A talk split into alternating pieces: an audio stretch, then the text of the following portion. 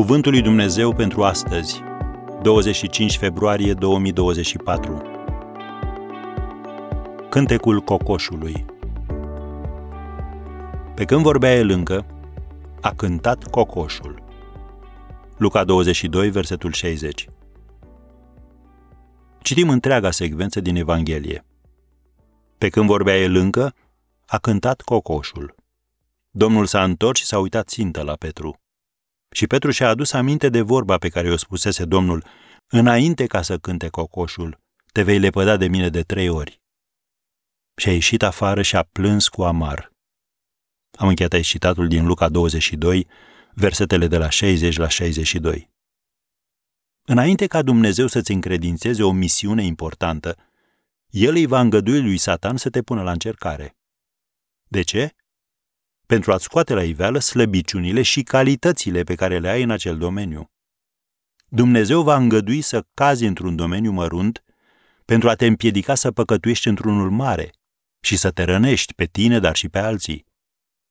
Una dintre minunile vieții creștine este aceea că Domnul Isus poate folosi molozul, poate construi ceva frumos cu el. Petru a promis că nu se va lepăda niciodată de Domnul Isus. Dar înainte să cânte cocoșul, el s-a lepădat de el de trei ori. Eșec repetat. Îți sună cunoscut? Ai spus că nu-ți vei pierde niciodată cumpătul, dar ai făcut-o. Cucurigu! Ai spus că nu vei cădea niciodată în ispită, dar ai făcut-o. Cucurigu! Când cântă cocoșul? În zorii zilei.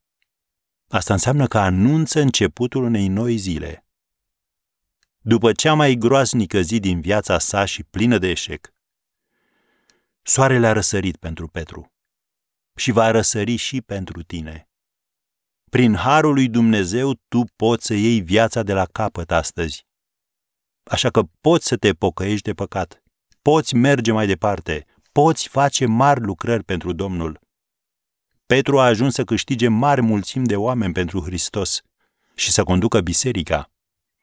Așadar, indiferent cât de tare ai căzut, Dumnezeu te va ierta dacă te pocăiești de păcatul tău, te va restaura și îți va călăuzi din nou pașii.